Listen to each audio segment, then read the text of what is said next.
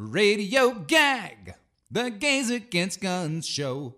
Prepare to gag, yeah. Gays Against Guns is an inclusive direct action group of LGBTQ plus people and allies committed to nonviolently breaking the gun industry's chain of death. Investors, manufacturers, the NRA, and politicians who block safer gun laws. Greetings, listeners, and welcome to Radio Gag, the Gays Against Guns show. Radio Gag is your update on how to end the horror that is the American gun violence epidemic. I am your host for today's show, Sarah Germain Lilly. And on our show, in memoriam for Laura Ann Carleton. Ty Kersley brings us an update with Change the Ref. Sam Schwartz tells us about the Guac Dance Party and the Never Tour. And gag member Michael Shannon brings us New York State Assembly member Jessica Gonzalez Rojas. Next are In Memoriam.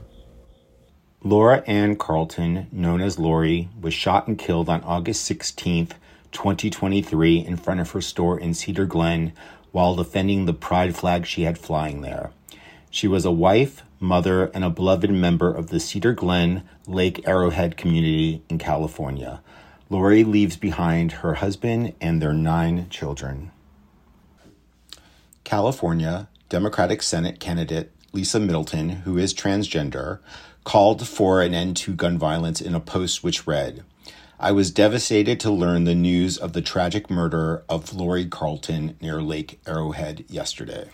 Lake Arrowhead LGBTQ, which aims to create an inclusive and safe community for LGBTQ people in the area, paid tribute to Carleton in a post on Saturday. It read, Today was a very, very sad day for Lake Arrowhead and the LGBTQ community.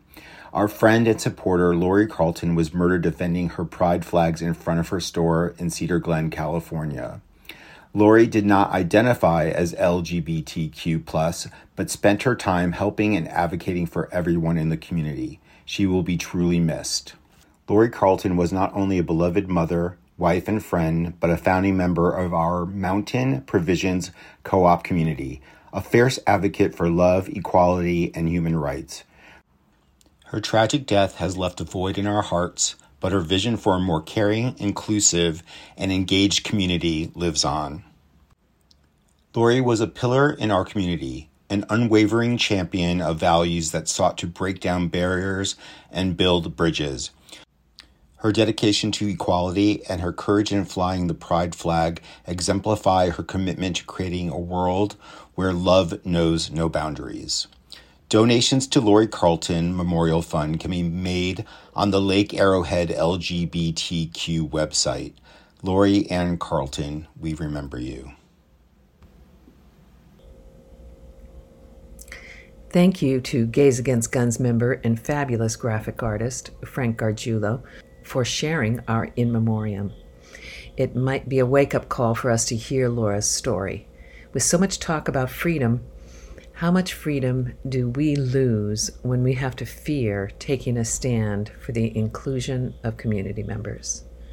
The Declaration of Independence calls these rights self evident and inalienable life, liberty, and the pursuit of happiness. Next, our update with gun violence prevention partners Change the Ref on the Never Tour, Guac's Bus, and Guac's Dance Party in NYC. Thank you, producer Ty Kersley and Manuel and Patricia Oliver. Manny, welcome back to Radio Gag. It's a pleasure, as always. Um, let me start by saying that um, something that we said, um, Patricia and me, and we share that thought.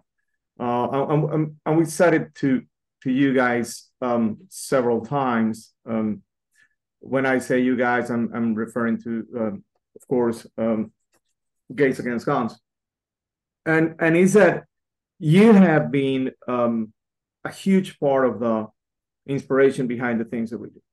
Being honest, like um, this is about uh, thinking different, crossing those barriers that um, people put in front of us, and and that explains um, how we we um, you know consider Joaquin and other activists and not not a victim. Like I think that's the day that we thought that for the first time, we discovered a new way of putting things together, a new way of having a purpose in life.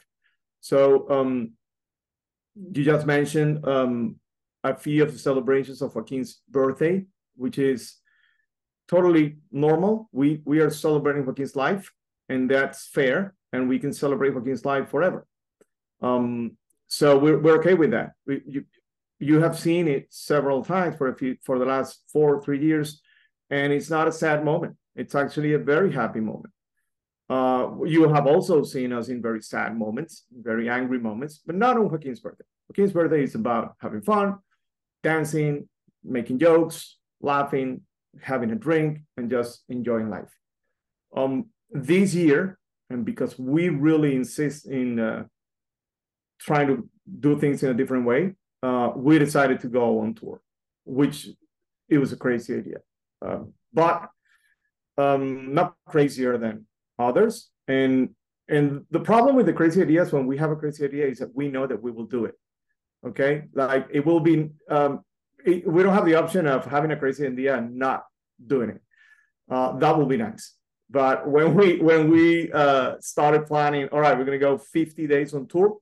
We knew that we were going to get into something that will be very um, not hard to accomplish, but it, it was gonna it was gonna require a lot of resistance, physical physical resistance. The Guac bus itself, uh, you've had for a few years now. Uh, it is a school bus that you've used for direct action. Um, you know, taking it, uh, showing videos, giving, um, blocking traffic in some places, giving um, more youth the opportunity to speak about gun violence in public um, and, as well as your own stories. And, I've and I've seen this.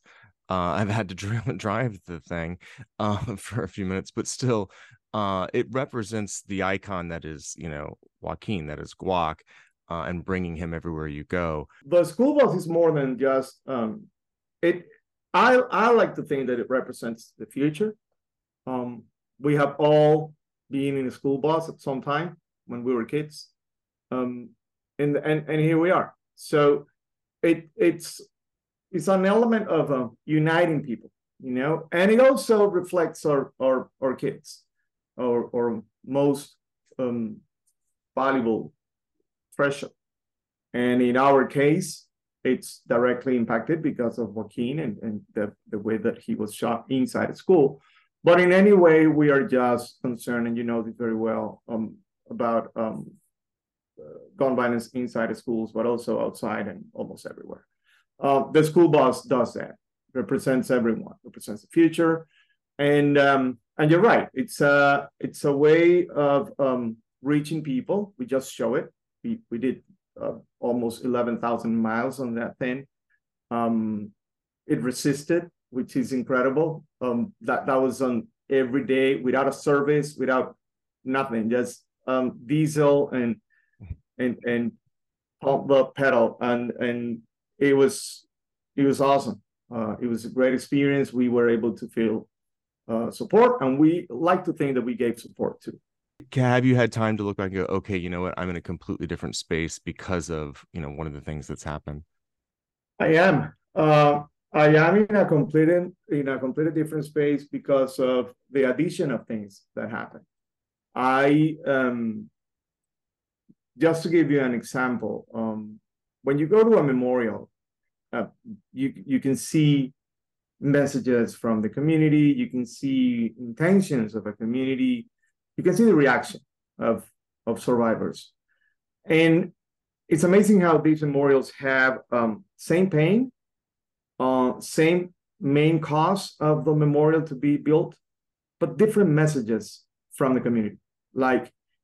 Uh, you can see how some communities are very mad at what happened and they they like to just go after whoever is behind this. You can see how other communities are more into the um, um, you know uh, faith and um, religion, maybe uh, spiritual connection. So it's a, it's a softer way of taking everything. So that was interesting. Um, there's a diversity of, of reactions between, for example, Vegas, Uvalde.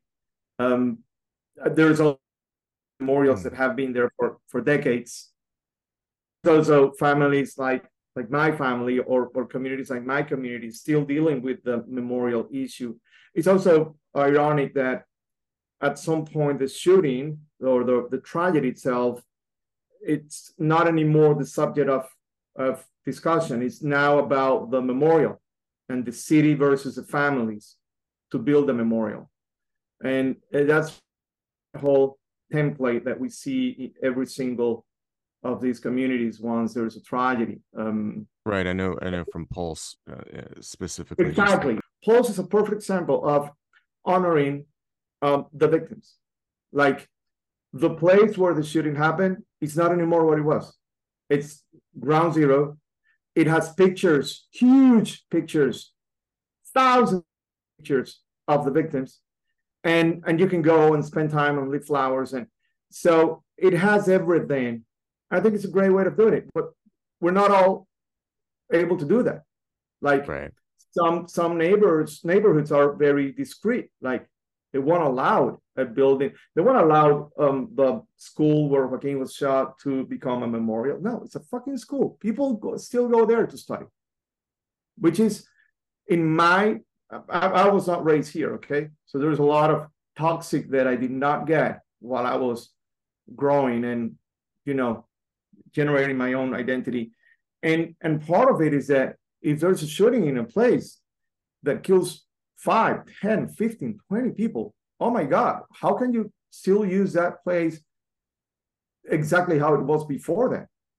how how is there not a before and after?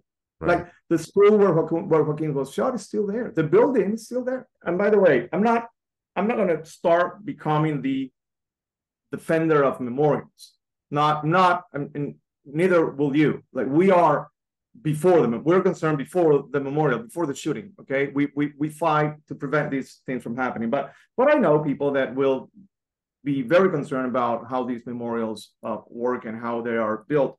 I had an, an episode um, in vegas because i when we stopped in vegas i i knew that where the shooting happened it was exactly the same area that was the day of the shooting there's the Mandalay Bay Hotel in front and and the parking lot where I believe they have made other events since that event.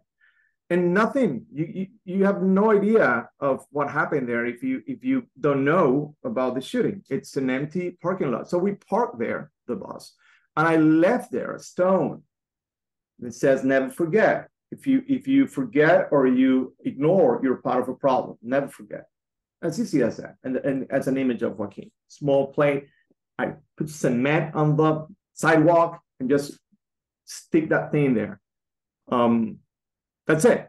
And that created a, a negative reaction, um, which was weird because now I'm debating, or some people that are actually on my side are debating against me because I did that. Um, they consider that, well, Joaquin was not a victim of that shooting. So why are you bringing like, like if it was an exclusive thing, like that, that bad we are. Like this is, if we don't put this together as a It's like saying comparing cancers or something. You know I mean? exactly, exactly.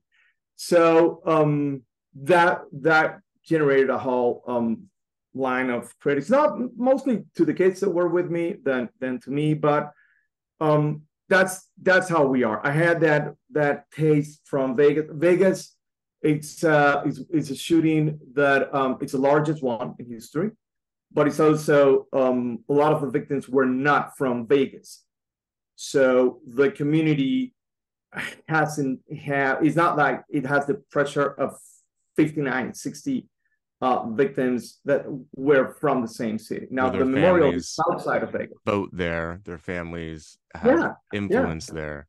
absolutely. Make art there.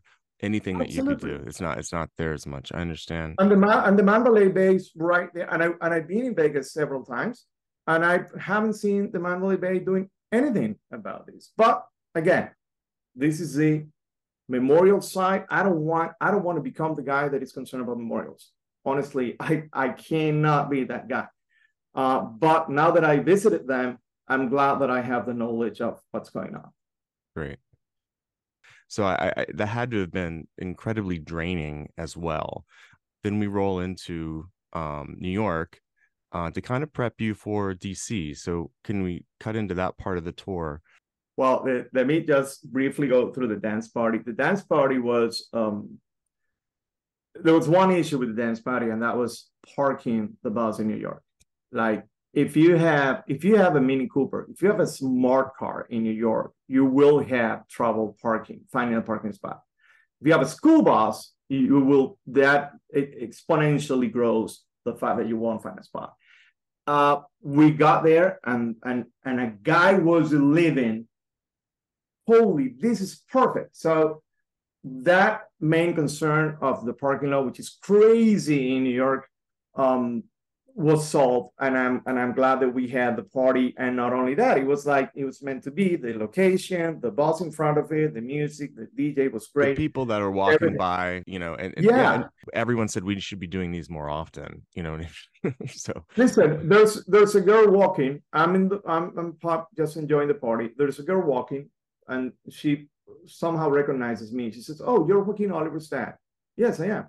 I'm thinking she's coming to the party, and then she goes, "Oh, so what are you doing here? What do you mean? You, you don't know what we're doing here? No. Oh, come on, this is Joaquin's birthday. Just." And she had a blast because she she followed Joaquin. She she loves the things that Joaquin and, and Patricia and me put together, and then she was able to get a bobblehead and it was we made her day it, and, and it was just someone was walking through that uh, street in new york um, so back to the dc um, I, I would say dc was a closing um, action and i i had it in mind but um, not the way that it came out i think it came out better than what i had in mind i wanted um, to I, I wanted, I predicted a snowball effect on the tour. Okay. And I said that the, the on the tough interview, they asked me, so what do you see happening? I said, well, I think there's going to be a snowball effect and we're going to have more and more people involved in the tour. That happened, but um, not to the point that we will have buses of people following Joaquin's bus.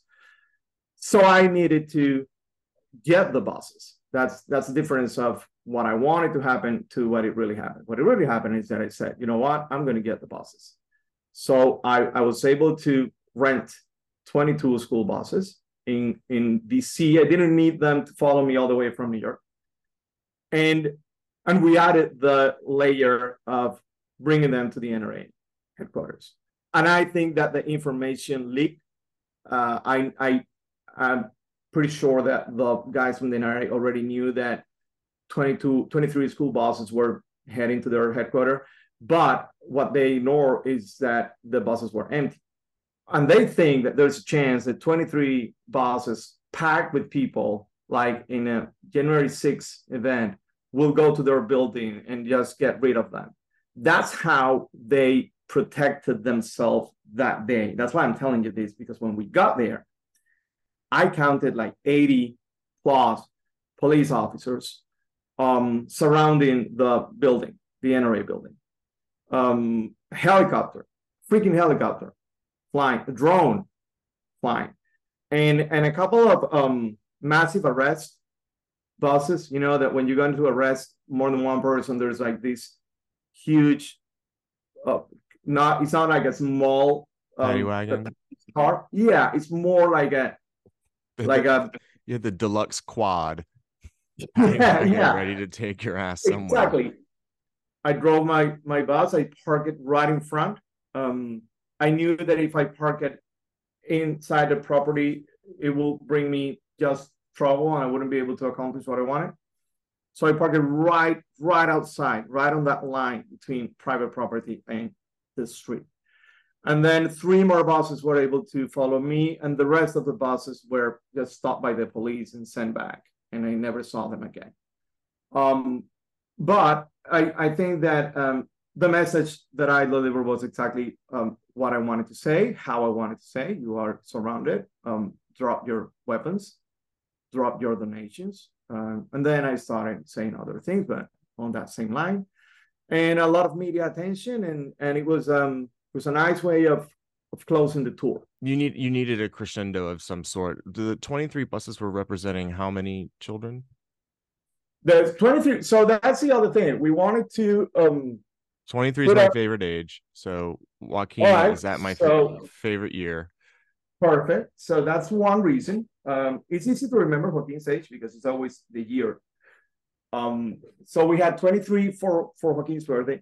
And then we added the, the number of seats, and it ended up being like fifth, close to 1,500, depending on the size of the bus. And it's actually very close to the amount of children that have died this year this year so far to gun violence. Right. So um, not a collective of every school shooting. We're talking just the children in our country. No, kids, kids in general. Um, and, and that goes back to the school bus representing the future. Um, and if we keep doing that, and I and I think that um, part of the strategy was also to run the school bus not only as as his main purpose, which is but also as a reminder tool. When we use it in our in our cause, I want the NRA guys every time they see a school bus now, they will think, oh, that they will remember that. And and the way that we branded the school bus during those 50 days was exactly that way. Like um it's hard to fight with a school bus. What kind of human being are you? if you if you really are willing to have a confrontation with a school bus. And and in our in our um, school bus, it's exactly you know us. It's we we talk we we are yes we are uh, disruptive, but some people were saying that we were carrying um, guns in our bus, like to protect ourselves. Like it, it's it's crazy. It's crazy out there. And and at the end of the day it's um it's creating awareness. That's that's my uh, uh, what i put on the table most of the time. And i i discovered it recently like this is what i do. This i uh, that's my my thing. And you guys do your thing. And and a guy like um, fred guttenberg is so good um discussing with politicians. And then you have poe and then you have a lot of people that is qualified for that I want to keep my, and Patricia, same thing, connection with the youth, the music, the pop culture, and creating awareness, which is a non-stop job, by the way, because I don't wait till next year. It's a constant thing. We're already working in two campaigns that should come out in the next couple of months. Check for Instagram, change the ref if you're not following, um, because you bring light uh, to this movement in a way that is not as as iconic as Joaquin is to people. I've I've seen people represent him as as we you know have people represent HBs, and they're changed.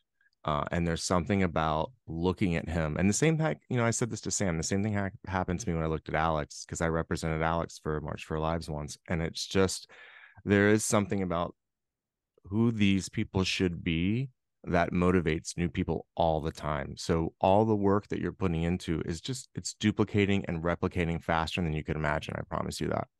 So thank you again. For you know how nice is to hear that. Like I really when when they talk about so um, my grief and how. I feel so happy when um, someone makes a comment like the one that you just made. Like you feel Joaquin, you see Joaquin, you now you think that you know Joaquin. Like it's like Joaquin is still here. And yeah. that's what is it that I can do better than that? What is it that I can do that has a, a, a more positive effect than than letting people think for a minute that Joaquin is still here? Under the circumstances and the and the tragedy and shithole that my life is in right now, that is the best option. I'm I'm following the um, life of my son and I'm extending the, the influence that my son might have on others. by by putting this fight together on, on a cool Joaquin's way. So you've addressed that perfectly. So I want to thank you for that. Thank you again for joining us on Radio Gag, and I look forward to seeing you soon and learning more about these new campaigns on Change the Ref. I I will see you uh, guys in New York on November third. Um, there's a um, um, theater festival. I'm I'm putting the play uh, Guac the play uh, together. So I'll send you everything as soon as I have final details. But I would love to see you guys uh, that day. That's yeah, you, my we'll that's my it favorite project. That's that's my favorite project um, from everything that we do. The theater play. It's actually something that I really. It's uh, I I feel it like deep inside, and it, it it's like therapy for me. So I'm sure. I I've told you I've gone through some. i've watched your process and been very very inspired. This is Radio Gag, the Gays Against Guns show. You can hear us on any podcast platform. We want to hear from you. Subscribe and leave a message after you listen.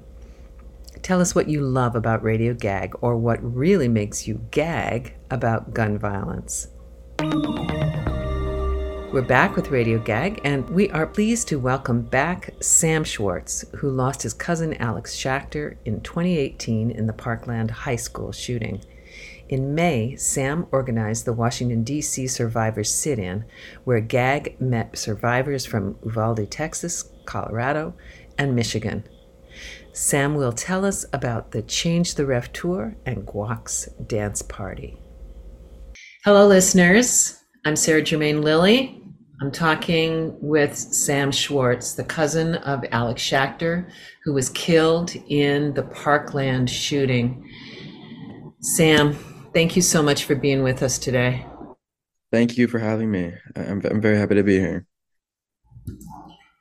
You know, you have just been on this amazing tour that's gone all across the country with Manuel Oliver and Patricia Oliver on the bus. And I last saw you at Guac's Magical Dance Party at the AIDS Memorial in Greenwich Village. Tell us about what the tour was like and how the party fit into that. So, the uh, our our stop in New York was one of the last ones. Um, it was maybe day forty five of the fifty day tour, which is just ridiculous. Um, but the previous stops were so emotionally, physically, and mentally draining.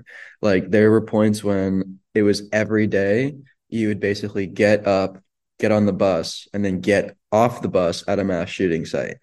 Um, like there's no there was no fun aspect of it.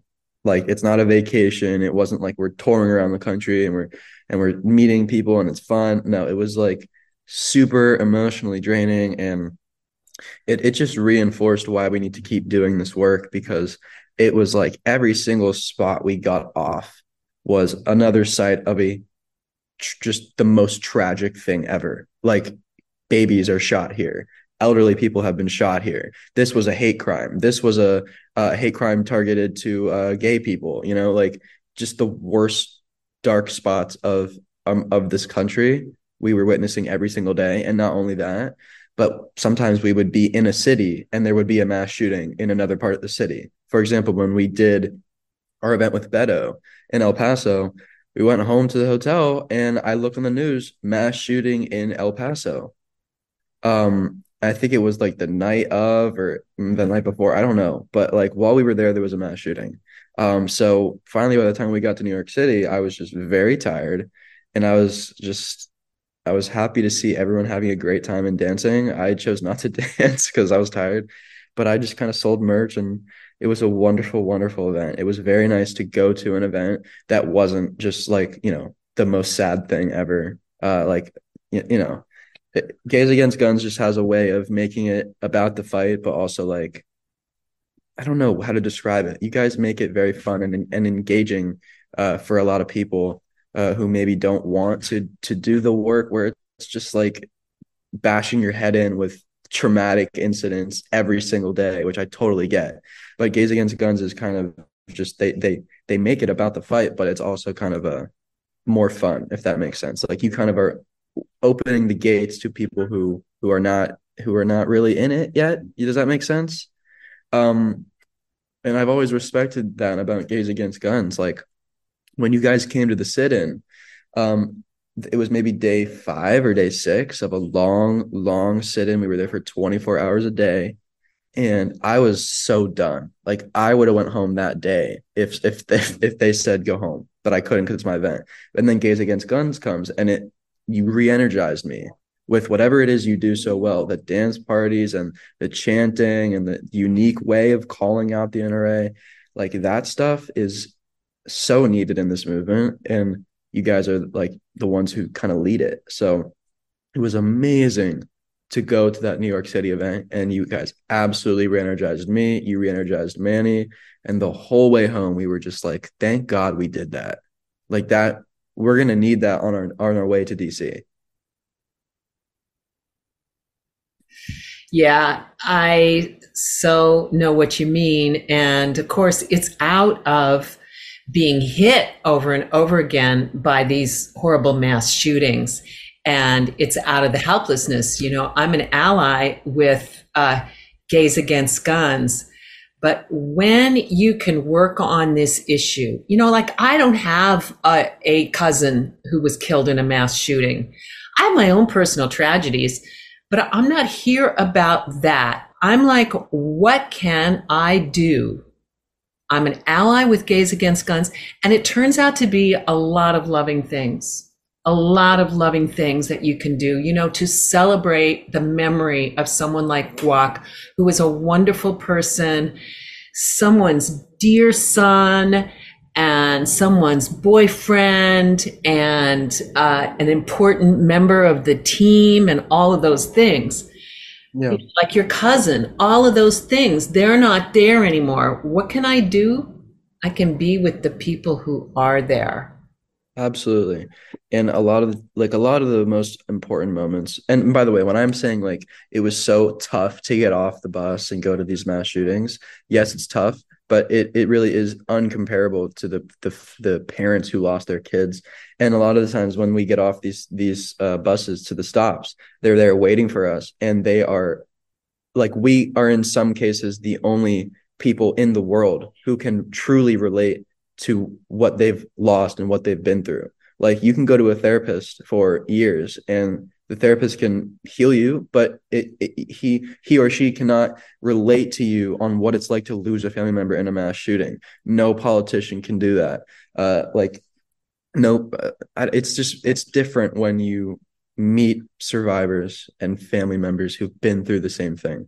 So manny patricia getting off the bus and meeting these families i just saw them be healed in both cases, Manny Patricia and the family member who they were meeting in any part of the country. Like it didn't matter where they were. Um, it's just, and then we would go to dinner and we would talk about mass shootings and we would talk about the fight and we would talk about what their kids were like. And it may seem like, oh my God, this is such a depressing event. This is so sad. And we need to stop talking about this. But no, like this is healing for them to be able to talk to other people who've gone through the same thing on the same scale. It was so necessary and so needed. And what we were able to kind of prove, and we already knew this, but we were able to put out there in the open that every single spot in the United States has been affected in the same way. And we are all united against gun violence. Uh, it doesn't matter the community or the minority of people or the type of people. Like, for example, um, we went to the Charleston, I think we went to the Charleston uh, shooting memorial was at a church, uh, the Emanuel Church, and that was a hate crime against Black people. And then uh, when I was at the sit-in, um, we met survivors from Club Q, and that was a hate crime against gay people. And then when we uh, stopped number two again uh, of our tour was in Orlando at the Pulse nightclub memorial. That was another hate crime against gay people. And every other mass shooting is just a hate crime against the community they're doing it. Like it's just you must have such. I don't want to talk about the shooters, but it is inescapable no matter what division of group of group you're in if you're gay if you're black if you're a kid if it literally doesn't matter like it's out there for everyone so we wanted to prove and shed light on that fact that nowhere in the country if it's a blue state or a red state, if the laws are really good, if they're really bad, it's all still going to happen because until every state has amazing gun laws, mass shootings will still happen everywhere. Like in California, people are like, "Why would you go to California?" And you're aren't you like just admitting that gun laws don't work in California? And we're like, "No, there are no gun laws in the border states."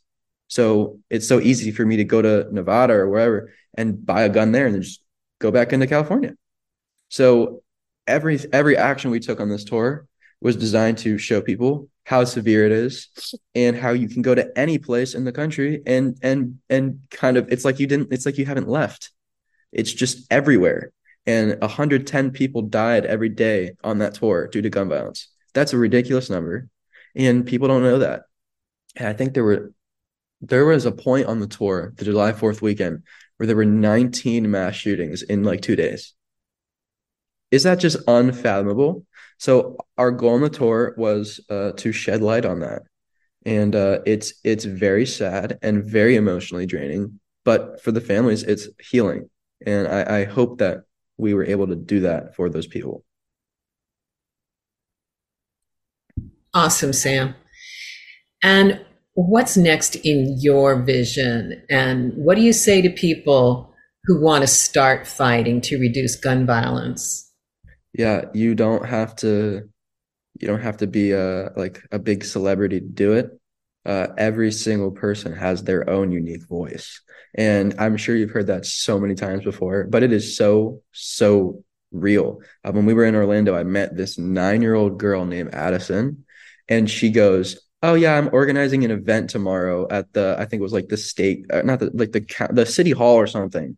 And i was like what? That's crazy. And it, at first it was very cool that she was doing it.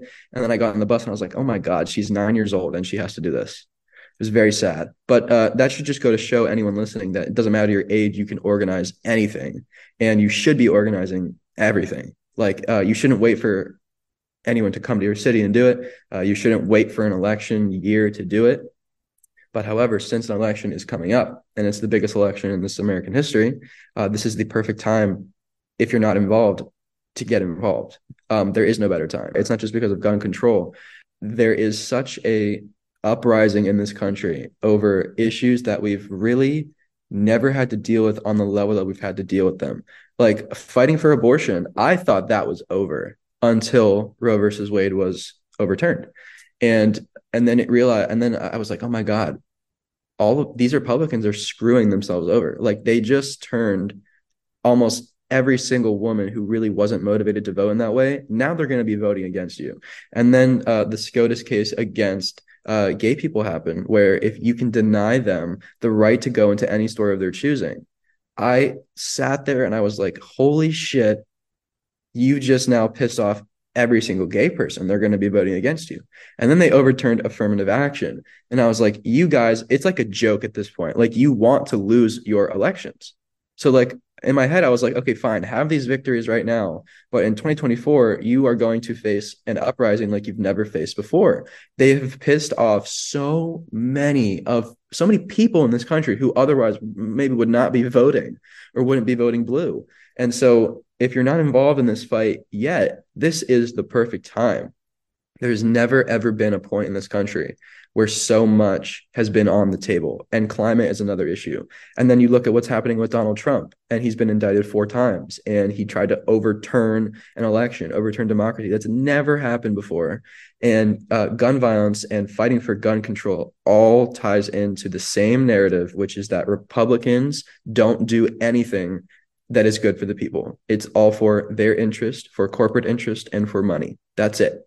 And they will they will disguise it as we're fighting for the rights of Americans and we're fighting for your life and we're fighting for the Bible and we're good Christians. But you know, they call themselves pro-life. And then when a mass shooting happens, they they they say more guns are the answer.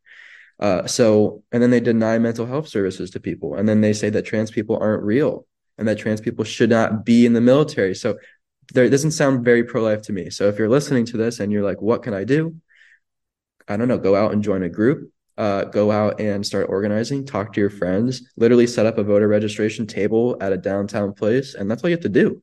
Like it does not have to be some major bus tour, some sit in, but you can do anything. And, uh, and that will, if you, if everyone did this listening to it, there would be, I mean, it would be a real significant increase in people voting. Uh, so that's what we're going to try to do next summer. Um, I don't have a lot of details on it, but um, yeah, that's what you guys can do. Fantastic. Fantastic. You just gave us so much motivation in I can't I'm really looking forward to the next time that we'll get together. Maybe you'll be more in the mood for dancing. We'll see. but I hope I'll be anyways, more. Yeah. I, I hope so. I mean, I think we'll be in the mood for dancing when we see some of this legislation passed. That'll be the day, right? Assault yeah. weapons ban passed. No sunset clause. Yay. No, when the assault weapons ban passes, I'll dance all you want. I'll dance with you. I'll dance with anyone. awesome. Major awesome. dance party for years. Major dance party. Okay. Well, thanks a lot. Uh, so, uh, really appreciate you being on uh, Radio Gag again and look forward to talking to you in the future, Sam Schwartz. Yeah, of course. If you haven't guessed by now, we want you to get involved in the fight to end gun violence. One of the best ways is to work for change in your own community. Our next segment is brought to you by Gays Against Guns member Michael Shannon, who is doing just that. He met his local New York State representative, Assemblymember Jessica Gonzalez Rojas, at a drag story hour defense in Queens and she is kind enough to join us on Radio Gag. Let's listen. Hello, listeners. Thank you for listening to Radio Gag. Today, we are so excited to be here with Assemblymember Jessica Gonzalez Roja and Michael Shannon. I am Sarah Germaine Lilly. And uh, welcome, everybody. Thank you for being here today. Thanks, Sarah. We're going to be talking today about the bill that you have introduced and how things are going with, especially with community violence intervention in Queens. Hello, it's nice to see you again. Hello. Good to see you, and thanks for having me on. It's a pleasure to have you. Thank you for taking the time. Um, I guess our first question really is to start off. Have has there been an increase in violence? Have you noticed an increase in violence, gun violence, domestic violence in the community in terms of how it's impacted your constituents, or specifically the queer community, for example? Yeah, so let me start by sharing a little bit about my district. I am a state assembly member representing uh, large parts of Jackson Heights, East Elmhurst, Corona, Woodside, and Astoria, Queens. Um, it is a very, very diverse neighborhood, both in ethnic representation, uh, immigration background, and sexual uh, orientation. Uh, we are the home to the second largest Pride Parade in New York City, Queens Pride. Um, it starts in my district and goes through much of my district and then transitions into another district because of odd district lines. Um, but we are a community that um, has been uh, very visible and vocal and supportive of the LGBTQ community. Um, so I'm very proud of that as a member of the LGBTQ family. In terms of gun violence and violence in general, we've certainly seen an uptick since COVID. I think particularly domestic violence and intimate partner violence has gone up. Um, the stresses of COVID, and particularly during quarantine, we saw a high rise in those incidents, incidences, and also gun violence. It's it's been very difficult. I have to say i don't get calls frequently from the police department but every time i do it is a call too much. Um, we've had um, some gun gun violence uh, gang violence happening um, in parts of my district. Um, there's been shootings um, people have lost their lives. And i am a advocate um, to address the proliferation of guns in our state, in our country. So we've seen that again tick up a bit, um, particularly during and uh, in this odd phase of coming out but not being out of a pandemic, right? We're still deeply impacted by a pandemic and COVID is still very real. And the other thing we've seen quite a bit of violence around is anti LGBT violence specifically around drag story hour. My district uh, in Jackson Heights, we host drag. Um, well, the the in Jackson Heights, we host drag story hour. It's technically not in my district, um, but it's the Jackson Heights Library has been one of the first places to host drag story hour. Uh, Councilmember Danny Dromm was such a champion and one of the first advocates to get that program in our libraries and our community and I've been going, you know, with my child for for years, right? It was not a big deal. It was fun and a joyous uh, event at the library, and there was no opposition to it. And just all of a sudden, we're seeing a rising uh, tide of violence and attacks against the storytellers, the people who attend, and the people who support. So, Michael, I was really thrilled to meet you outside one of the, the defense uh, actions where all the people who support our drag story hours were out there in support and we way outnumbered the uh, haters um, but i've been there when we it was very contentious and in fact some of the haters the the the people that were being uh, violent and and harmful towards our families and our storytellers got in our face, were screaming at us, were saying harmful, hateful things, uh, spreading lies, and it got very uh, heated. So, it, it, you know, that was last year. It's gotten more controlled over the last couple of uh, instances of, of the uh, drag defense, uh, but it's still we're still seeing quite a bit of hatred. Um, thankfully, it hasn't resulted in any sort of um, you know violence where someone was really deeply harmed but there were scuffles and arguments and things that are um, uncharacteristic of my neighborhood being such a queer friendly community such a diverse community. So that's really hard to see. Um, and we know that can uh, build into physical violence that can harm many. And it's wonderful to have the community show up with families and kids and and community members and elders to say we support and love our drag storytellers and we support and love our LGBTQ community here in Queens. Wow, it just sounds great. And it's wonderful to have you as an ally. And then also the diversity and the richness of that in uh, Jackson Heights. So tell us about your bill what's in it, why did you create it, and maybe you could explain a little bit about community violence intervention services. Yes, so the bill is A2893. Every bill has a bill number. The Assembly bills have an A number, and the Senate bill has an S number.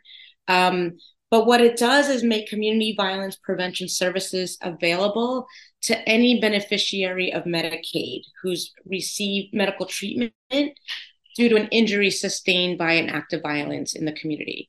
And Congresswoman Alexandria Ocasio Cortez did a really great piece on The Daily Show about this, where some of the most effective ways to address community violence is being able to interact with a community violence interruption program. These programs are uh, often led by people who have been personally impacted by violence um, and have gone back in the community and served the community as an authentic, um, you know, person who's experienced violence and uh, a real messenger of how to address it and looks to reduce the violence and mediate conflict and create opportunities for people to get out of situations of violence. And our bill would actually target people at the place by which they're harmed, right? So they're going to the hospital to get care due to an act of violence, say it's gun violence, they were shot, we're able, the bill would allow for Medicaid to reimburse that patient for getting these services. It helps both the patient, um, which by the way, two nearly two out of three um, victims of violence are Medicaid recipients or uninsured. So, you know, that's an important note. If we can get them at the hospital, get them connected to the services and get the services uh, compensated by Medicaid, it really um, lifts a barrier that is often experienced by people learning about these programs. It gets them right where they're getting their medical care. It treats gun violence as a public health issue that it is. And again, gets to addressing um, some of the core issues behind why that violence has happened. Again, they do conflict mediation, um, they are credible messengers, um, they find opportunities for rehabilitation. Uh, many do sort of restorative justice circles and, and healing processes. And then again, find offer trainings and opportunities for folks to get out of the very situations that led them to the hospital. So it's really treating gun violence in particular as a public health issue um, and using the solutions of uh, the Medicaid program to um, help facilitate access to those programs and the cost of those programs to make sure that these groups are continuing to do their important work through a public health lens and that the patients can get the care that they need.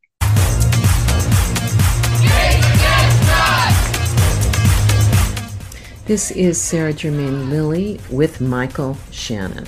We are talking with New York State Assembly member Jessica Roja from Queens, New York, about her bill that supports victims of gun violence through community intervention services.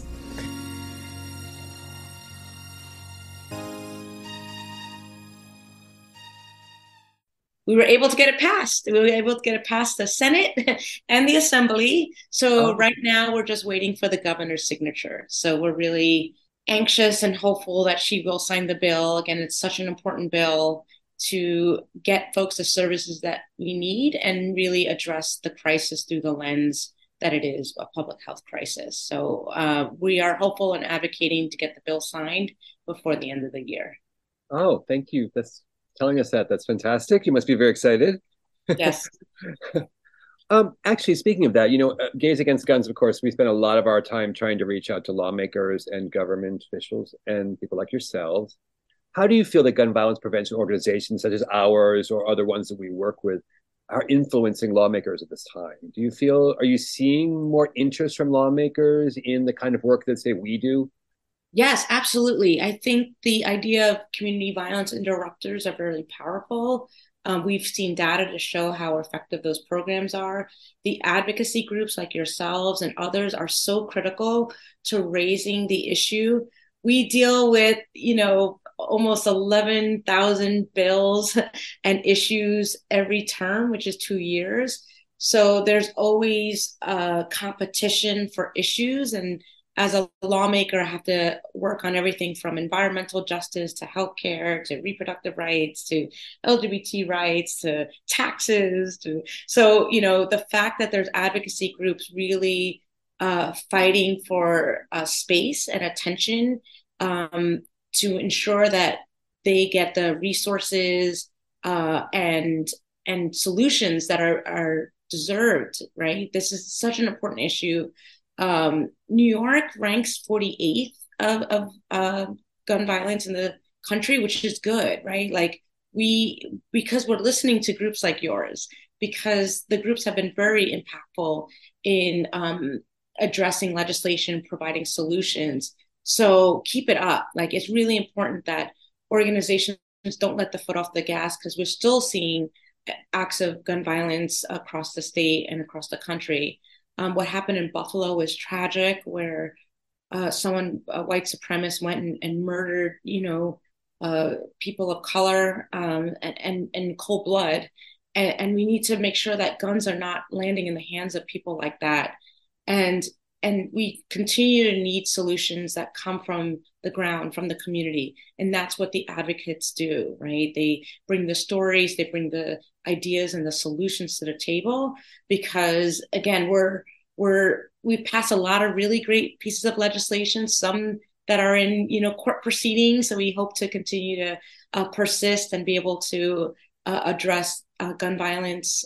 But it, it we're going to have to continue to have um, really great ideas and creative solutions to really fully uh, eradicate gun violence from New York State. So continue to do the work.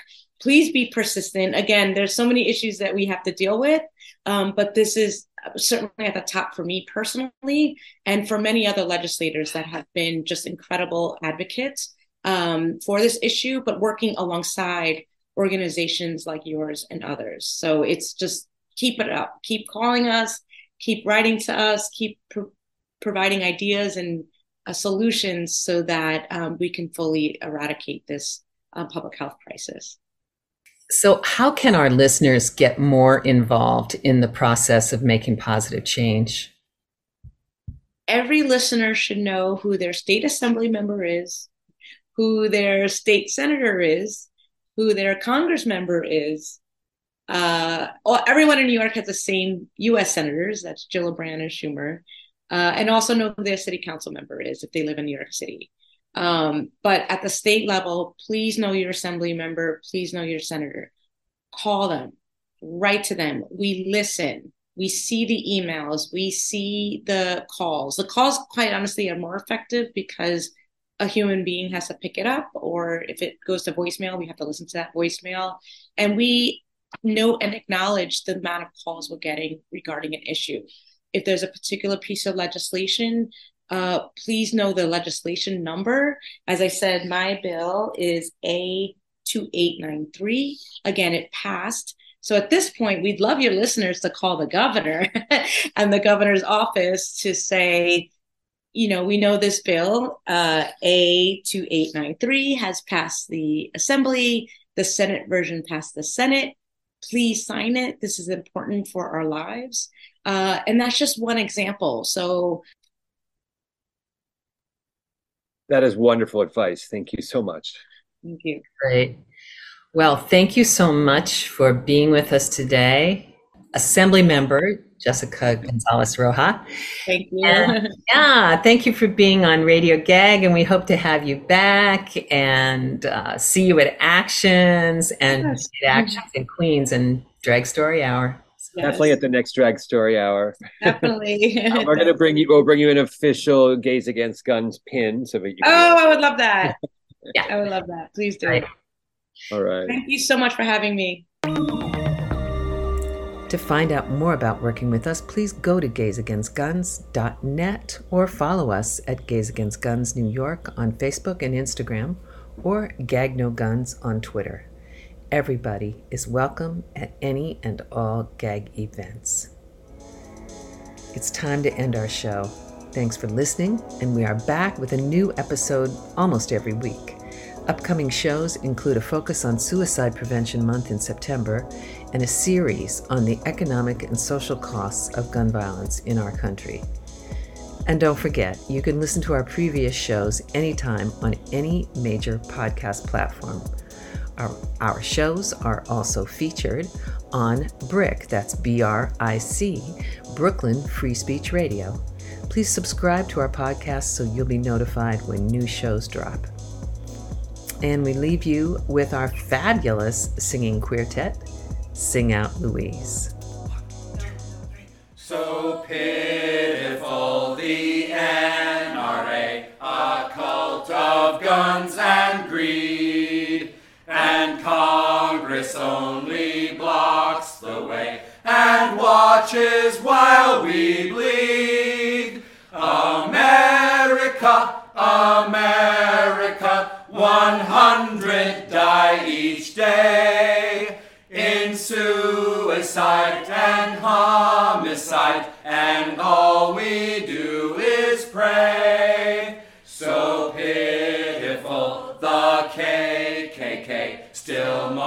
marching in their sheets, while Michael Brown and Freddie Gray get murdered in the streets. America, America, you just can't get it right.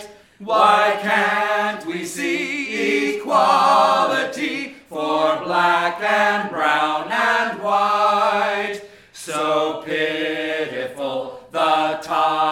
Trump. You lie with every word. You Russian whore, you stupid chump. Your cabinet is absurd. Amen.